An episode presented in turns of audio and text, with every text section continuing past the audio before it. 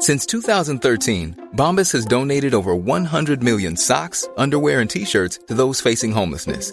If we counted those on air, this ad would last over 1,157 days. But if we counted the time it takes to make a donation possible, it would take just a few clicks. Because every time you make a purchase, Bombas donates an item to someone who needs it.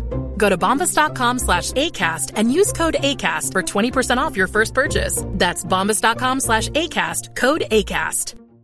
Ready to pop the question? The jewelers at BlueNile.com have got sparkle down to a science with beautiful lab grown diamonds worthy of your most brilliant moments. Their lab grown diamonds are independently graded and guaranteed identical to natural diamonds, and they're ready to ship to your door. Go to BlueNile.com and use promo code LISTEN to get $50 off your purchase of $500 or more. That's code LISTEN at BlueNile.com for $50 off. BlueNile.com code LISTEN. Many of us have those stubborn pounds that seem impossible to lose, no matter how good we eat or how hard we work out. My solution is PlushCare.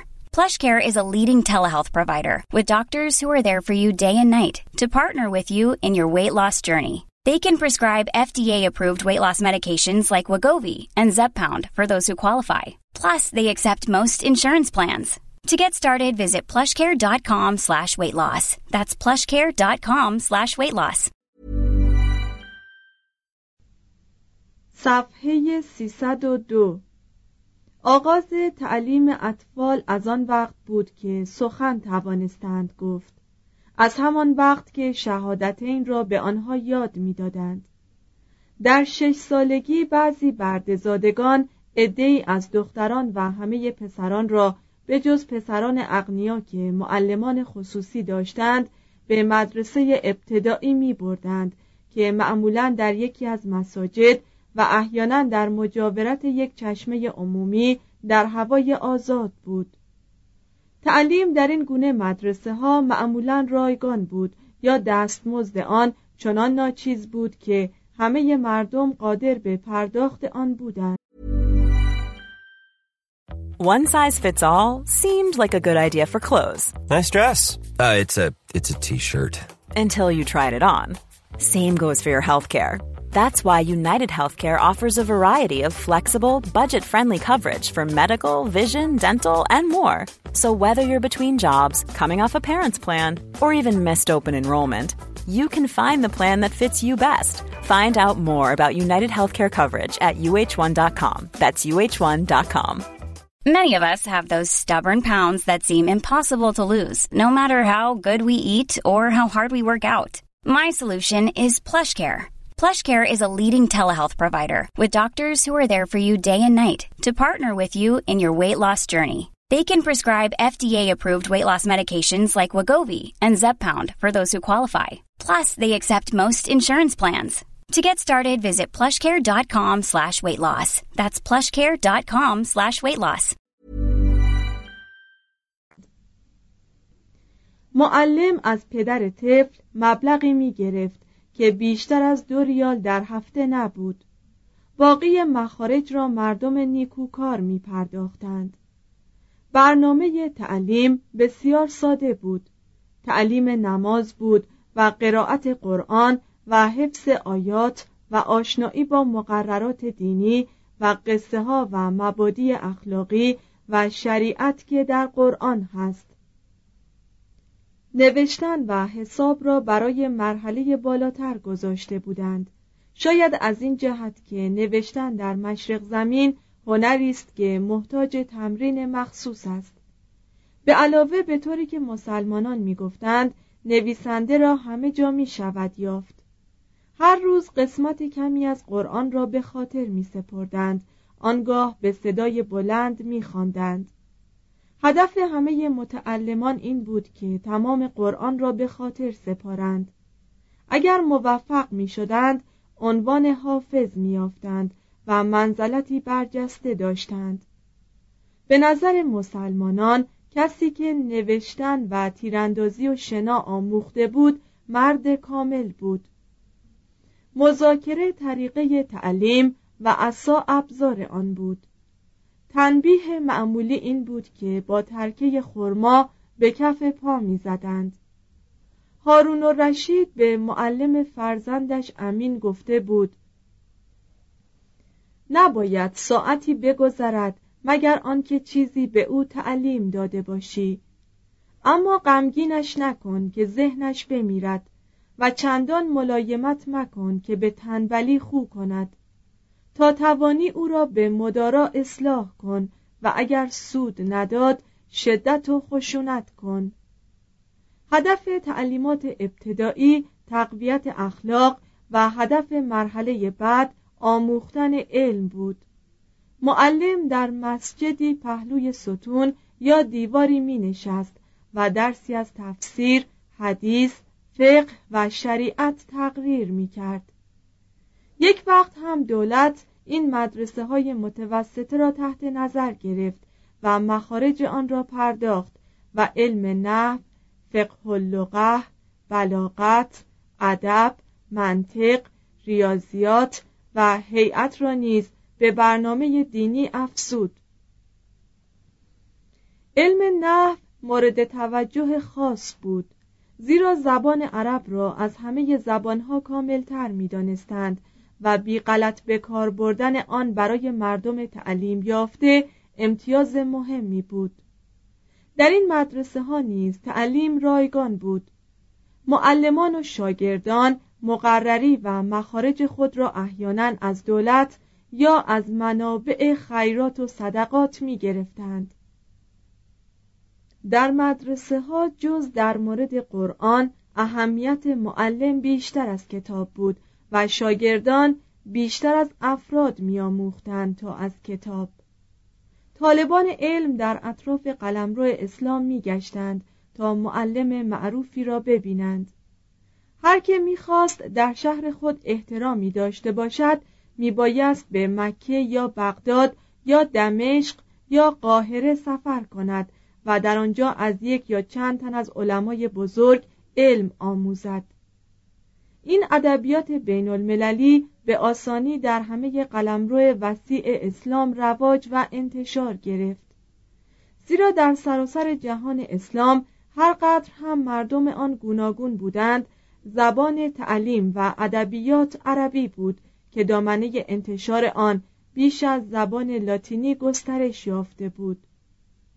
مسافر در قلمرو اسلام به هر شهری می‌رسید یقین داشت که تقریبا در هر یک از اوقات روز می‌تواند در مسجد بزرگ شهر یک بحث علمی را بشنود. طلبه مسافر غالبا می توانست در مدرسه شهر برای مدتی علاوه بر تعلیم رایگان جا و غذا نیز داشته باشد. مدرسه درجه علمی نمی‌داد. بالاترین هدف طلبه این بود که یک شهادت نامه خصوصی از استادی که به حضور او رسیده بود بگیرد تا معلوم شود در رشته‌ای که درس گرفته صلاحیت و کفایت یافته است. همه منظور طلبه تحصیل ادب بود. عادات نیک و تکمیل ذوق حاضر جوابی و نکته سنجی و ظرافت و کسب معلومات لازم برای یک مرد کامل و محذب وقتی مسلمانان سمرقند را گشودند 94 هجری قمری 712 میلادی تهیه خمیر کتان و دیگر گیاهان الیافدار را از چینیان آموختند که از آن خمیر صفحات بسیار نازک می ساختند و خشک می کردند. این صنعت به خاور نزدیک آمد و در زمانی که هنوز اوراق بردی یا پاپیروس فراموش نشده بود به جای کاغذ پوستی به کار رفت. نخستین کارگاه کاغذسازی در قلمرو اسلام به سال 178 هجری قمری 794 میلادی در بغداد به دست فضل ابن یحیی وزیر هارون رشید گشوده شد. آنگاه مسلمین این صنعت را به سیسیل و اسپانیا بردند و از آنجا به ایتالیا و فرانسه رسید پیش از آن کاغذ از سال 105 میلادی در چین به کار می رفت. در مکه از سال 89 هجری قمری 707 میلادی در مصر از 184 هجری قمری 800 میلادی در اسپانیا از 339 هجری قمری 950 میلادی. در قسطنطنیه از سال 494 هجری قمری 1100 میلادی. در سیسیل از 393 هجری قمری 1102 میلادی. در ایتالیا از 548 هجری قمری 1154 میلادی. در آلمان از 626 هجری قمری 1228 میلادی و در انگلستان از 709 هجری قمری 1309 میلادی. این اختراع به هر جا رسید تعلیف کتاب را آسان کرد. به گفته یعقوبی در ایام او 278 هجری قمری 891 میلادی بیش از یکصد کتاب فروشی در بغداد بود که در آنجا به جز فروش کتاب از کتابها نسخه برداری می کردند و خطوط تزئینی می نوشتند. مجامع ادبی نیز بود بسیاری از طلاب علم معاش خود را از استنساخ کتاب برای بازرگانان کتاب فروش به دست می آوردند. در قرن دهم میلادی کسانی بودند که امضا و خط بزرگان را جمع آوری می کردند و کتاب دوستانی بودند که در مقابل نسخه های کمیاب بهای گذاف می پرداختند. معلفان از فروش کتاب خیش چیزی به دست نمی آوردند و در کار معاش به وسایل قابل اعتمادتر یا به عطای امیران و ثروتمندان تکیه داشتند زیرا هدف ادبیات و هنر اقناع ذوق طبقه اشراف و مالداران صاحب جاه و والانژاد بود. در قالب مسجدها کتابخانه ای بود. در بیشتر شهرها نیز کتابخانه های عمومی بود که تعداد زیادی کتاب داشت و درهای آن به روی طالبان علم گشوده بود. به سال 339 هجری قمری 950 میلادی در موسل یک کتابخانه عمومی بود که یکی از نیکوکاران تأسیس کرده بود و مطالعه کنندگان به جز کتاب کاغذ مورد احتیاج خود را نیز در آنجا می یافتند. تنها فهرست کتابهای موجود در کتابخانه عمومی ری ده مجلد قطور شده بود کتابخانه بسره به دانشورانی که در آنجا مطالعه می کردند مقرری و اعانه هایی می‌داد. یاقوت هموی جغرافیدان معروف سه سال در کتابخانه مر و خارزم به فراهم کردن اطلاعات برای کتاب معجم البلدان اشتغال داشت وقتی مغولان بغداد را ویران کردند سی و شش کتابخانه عمومی در آنجا بود و این بجز تعداد بیشمار کتابخانه های خصوصی بود زیرا رسم بود که هر یک از ثروتمندان مقدار زیادی کتاب داشته باشد. امیر بخارا یک طبیب معروف را به دربار خود دعوت کرد. او نپذیرفت و گفت چهارصد شطور برای حمل کتابهای خود لازم دارد. توضیح هاشیه این قصه را درباره صاحب ابن عباد نقل کرده اند. مترجم ادامه متن. وقتی واقعی درگذشت 600 صندوق پر از کتاب به جا گذاشت که برای برداشتن هر صندوق دو مرد لازم بود. بعضی بزرگان چون صاحب ابن عباد به قدر همه کتابخانه های اروپا کتاب داشتند. در هیچ یک از کشورهای جهان به جز چین در ایام مینگ هوانگ نظیر شوق و علاقه که از قرن هشتم تا یازدهم میلادی در قلمرو اسلام برای جمعآوری کتاب بود به وجود نیامد. در این چهار قرن زندگی فرهنگی مسلمانان به اوج رسید. در هزاران مسجد قلمرو اسلام از قرطبه یا کرزوا تا سمرقند شمار دانشوران کمتر از ستونها نبود. و علم و فساحتشان در ایوانها انعکاس داشت. راه های کشور از گروه بیشمار جغرافیدانان، مورخان و عالمان الهی پر بود که در طلب علم و حکمت روان بودند. در دربار صدها امیر آهنگ قصاید شاعران و مباحثات فلسفی منعکس بود. هیچ کس جرأت نداشت مال فراوان داشته باشد مگر آنکه با مال خود ادبیات و هنر را کمک کند. اعراب تیزهوش سریع الانتقال خیلی زود همه فرهنگ ملل مغلوب را فرا گرفتند و اقوام مغلوب چنان نرمش نشان دادند که اکثریت شاعران و عالمان و فیلسوفانی که زبان عرب را از لحاظ علم و ادب غنیترین زبان جهان کردند از میان ایشان برخواستند در این گروه فیلسوف و عالم و شاعر عرب اقلیتی ناچیز بودند. در این دوران دانشوران مسلمان اساس ادبیات ممتاز عربی را استوار کردند. با تحقیقات وسیع خیش در نحو زبان عرب را منطق و میزان بخشیدند. با فرهنگ هایشان گنجینه لغات این زبان را نظم و دقت عطا کردند. با جنگ ها و دائرت المعارف ها و خلاصه برداشته هایشان از زوال بسیاری از چیزها جلو گرفتند و در زمینه نقد متون و نقد ادبی و تاریخی کوشیدند. ما محتاج به تسکار نام این دانشوران نیستیم. کافی است که به فضلشان معترف باشیم و از اعمالشان تمجید کنیم.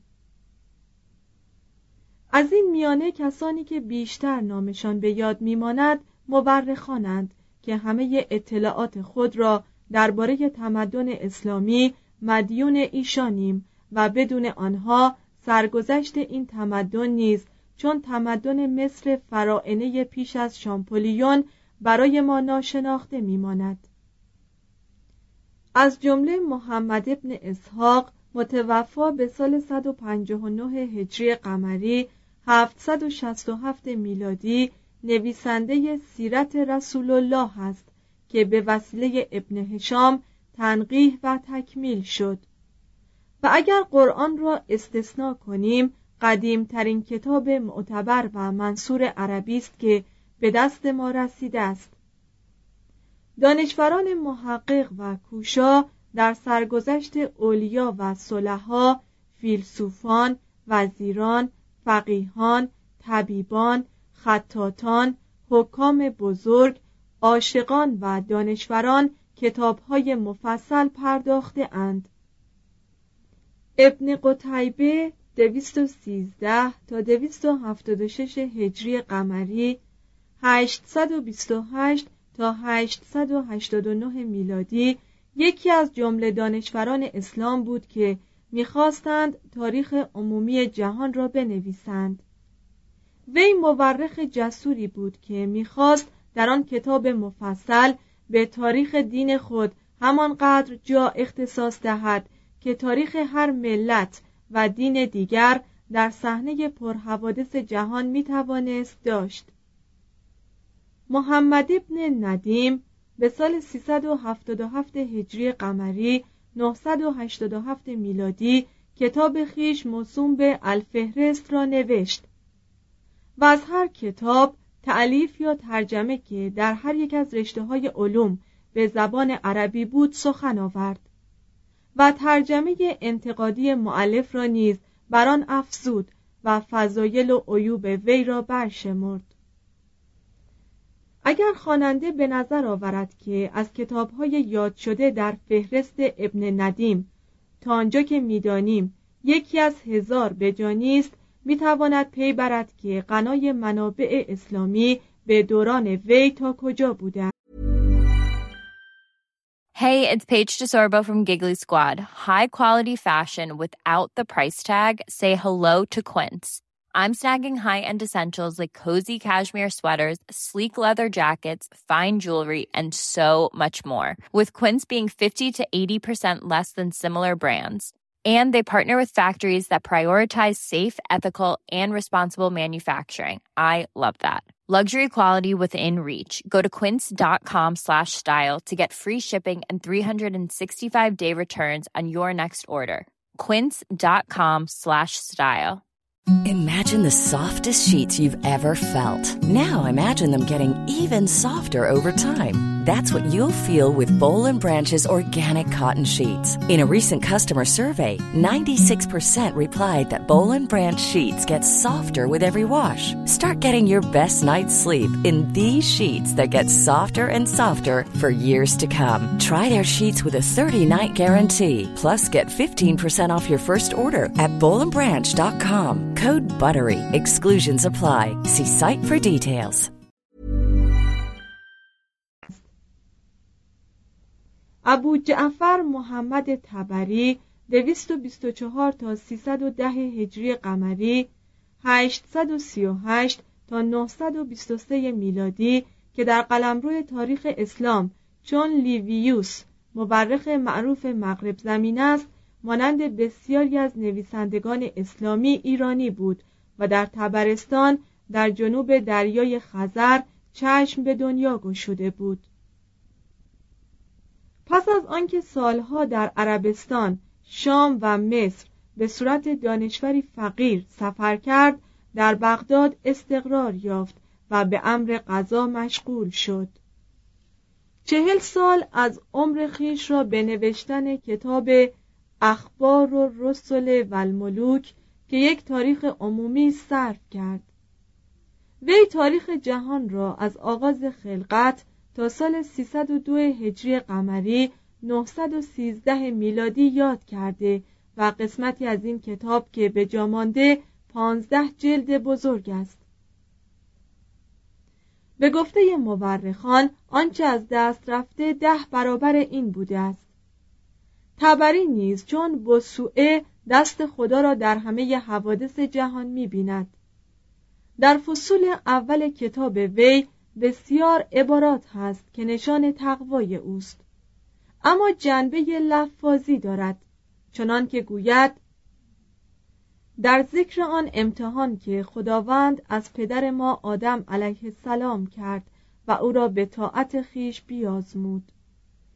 و اینکه خدا خانه ای از یاقوت به زمین فرستاد تا آدم در آن جای گیرد و چون اسیان پروردگار کرد خانه را از زمین ببرد. توضیح هاشیه روایت تبری به نقل از ترجمه فارسی مرحوم پاینده از تاریخ تبری چنین است. و خدای تعالی یاقوتی از بهشت نازل کرد که به جای کعبه بود. و آدم پیوسته بر آن طواف می برد تا خدای طوفان را فرستاد و آن یاقوت به آسمان رفت تا وقتی که مترجم ادامه متن. تبری نیز تاریخ یهود را چون تورات نوشته و گوید مریم باکره مسیح را بزاد و حمل وی چنان بود که جبرائیل در آستین وی دمید و جلد اول را به صعود مسیح پایان داده است. جلد دوم از جلد اول معقول تر است و آن تاریخ ایران را در عصر ساسانیان به شیوه زنده و قابل قبول و در بعضی موارد جالب شرح می دهد. حوادث را به ترتیب وقوع سال به سال نقل می کند. معمولا حادثه از راوی نقل می شود که او نیز از راوی دیگر نقل کرده تا به کسی می رسید که شاهد آن بوده یا در ایام وی رخ داده است حسن این روش این است که منابع را نقل می کند. ولی تبری روایت های مختلف را مرتب نکرده که از آن یک موضوع به هم پیوسته ایجاد کند. به همین جهت تاریخ وی انبوهی از حاصل کار ملالانگیز است نه یک کار هنری. مسعودی که از همه مورخان بعد از تبری معتبرتر است عقیده دارد که تبری بزرگترین مورخان سلف اوست. ابوالحسن علی مسعودی عرب نژاد و زاده بغداد بود. وی به شام، فلسطین، عربستان، زنگبار، ایران، آسیای مرکزی، هند و سیلان سفر کرد و چنان که خود او می‌گوید تا دریای چین رفته است.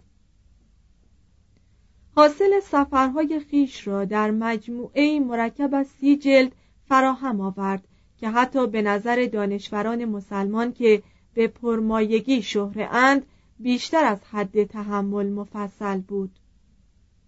سپس خلاصه ای از آن فراهم آورد که باز از آنچه باید مفصل تر بود. شاید عاقبت خود او نیز معتقد شد که خوانندگان آن مقدار وقت که او برای نوشتن صرف می کند برای خواندن ندارند و بار دیگر کتاب خیش را به صورتی که اکنون می‌شناسیم مختصر کرد. 947 میلادی. و نام عجیب مروج و زهب و معادن الجوهر بدان داد. مسعودی درباره همه قلمرو گسترده از چین تا فرانسه از لحاظ جغرافیایی، گیاهی، حیوانی، تاریخی سخن آورده و عادات، ادیان، علوم، فلسفه و رسوم مردم آنجا را شهر داده و در جهان اسلام همانند پلینی و هرودوت در مغرب زمین است. مسعودی کتاب خود را چنان خلاصه نکرده که بیفایده و خشک شود. بلکه احیانا به تفصیل می‌پردازد و چنان که عادت اوست مانعی نمی بیند که گاه به گاه قصه جالب شیرینی نقل کند. وی در کار دین تا حدی شکاک بوده اما شک خود را به خوانندگان تحمیل نمی کند در آخرین سال حیاتش نظریات خود را درباره علم و تاریخ و فلسفه در کتاب الاستذکار لما مرف سالف الاعصار و کتاب زخایر العلوم و ماکان فی سالف دهور خلاصه کرد و از تکامل کاینات از جماد به نبات و از نبات به حیوان و از حیوان به انسان سخن به میان آورد. شاید این نظریات وی را با محافظ کاران بغداد به گرفتاری ها کشانید و ناچار شد به تعبیر خودش شهری را که در آنجا زاده و به جوانی رسیده و کمال یافته بود رها کند و به قاهره رود و از فراغ زادگاه خیش متاسف باشد. در این باب گوید طبیعت این زمانه چنین است که مردم را متفرق کند و میانشان دوری افکند. خداوند اقوامی را برکت می دهد که فرزندانش هموطن خود را دوست داشته باشند. و هم از نشانه های تقوا و صلاح این است که انسان به زادگاه خود دل بسته باشد و نشانه نجابت و بزرگی این است که دوری از خانه و دیار را خوش ندارد. در قاهره از آن پس که ده سال دور از دیار خیش به سر برد مرگش در رسید. 346 هجری قمری 956 میلادی. درباره این مورخان می‌توان گفت که عرصه کوشش و فعالیت و توجه ایشان از دیگران وسیعتر بود و جغرافیا را به وضعی درست و توفیقآمیز به تاریخ ارتباط دادند. نکته ای از مسائل مربوط به انسان را فرو نگذاشتند از مورخان دنیای مسیحی در همان عصر خیلی بالاتر رفته بودند.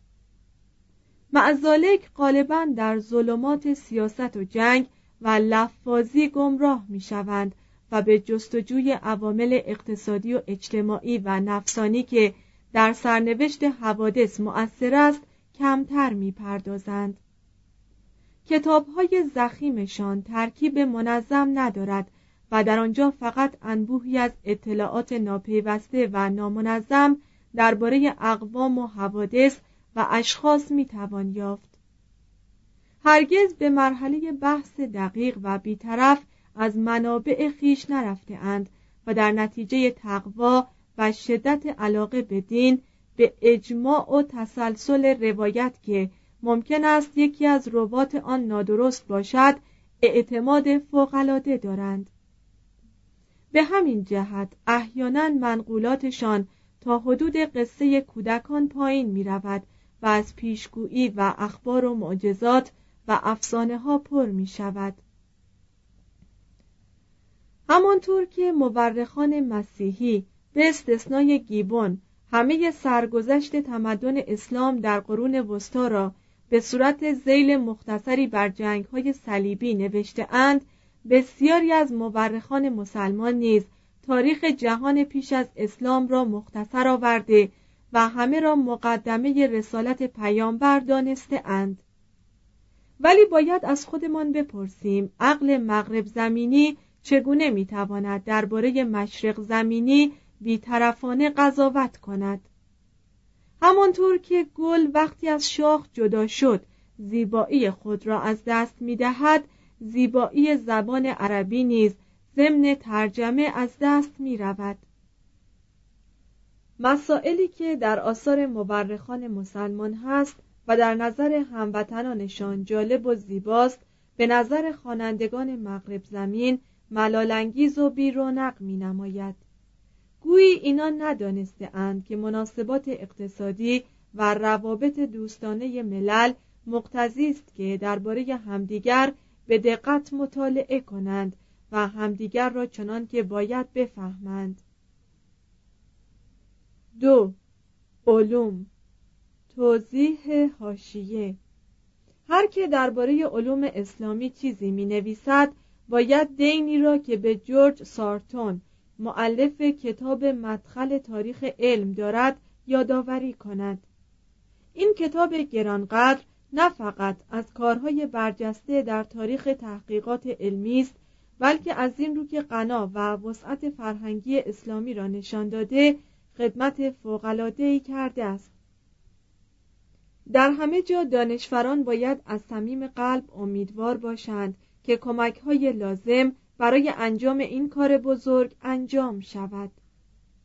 ادامه متن مسلمانان در این قرنها که دوران رونق فرهنگ اسلامی بود در راه ایجاد تفاهمی که در فصل پیش به اشاره از آن سخن آورده ایم کوتاهی نکردند. خلفا می دانستند که اعراب در زمینه علم و فلسفه عقب ماندند و یونانیان میراث فراوانی از علوم در شام به جای نهاده اند امویان مردمانی خردمند بودند که مدارس معتبر مسیحی سابعی و ایرانی اسکندریه بیروت انتاکیه هران نصیبین و جندی شاپور را باقی گذاشتند و مزاحم آنها نشدند. کتاب های اساسی علم و فلسفه که غالبا به سوریانی ترجمه شده بود در این مدارس محفوظ مانده بود. مسلمانانی که با زبان سوریانی آشنایی داشتند شیفته این کتاب ها شدند. چیزی نگذشت که ترجمه عربی آنها به وسیله نستوریان مسیحی یا یهودیان آماده شد. حکام اموی و عباسی این استقراض سمربخش علمی را تشویق کردند. منصور و معمون و متوکل کسان به قسطنطنیه و دیگر شهرهای هلنیستی و احیانا به نزد امپراتوران روم شرقی دشمنان همیشگی خود فرستادند تا کتابهای یونانی و مخصوصا کتب طب و ریاضیات را بیاورند. کتاب اصول هندسه اقلیدوس از همین راه به دست مسلمانان رسید.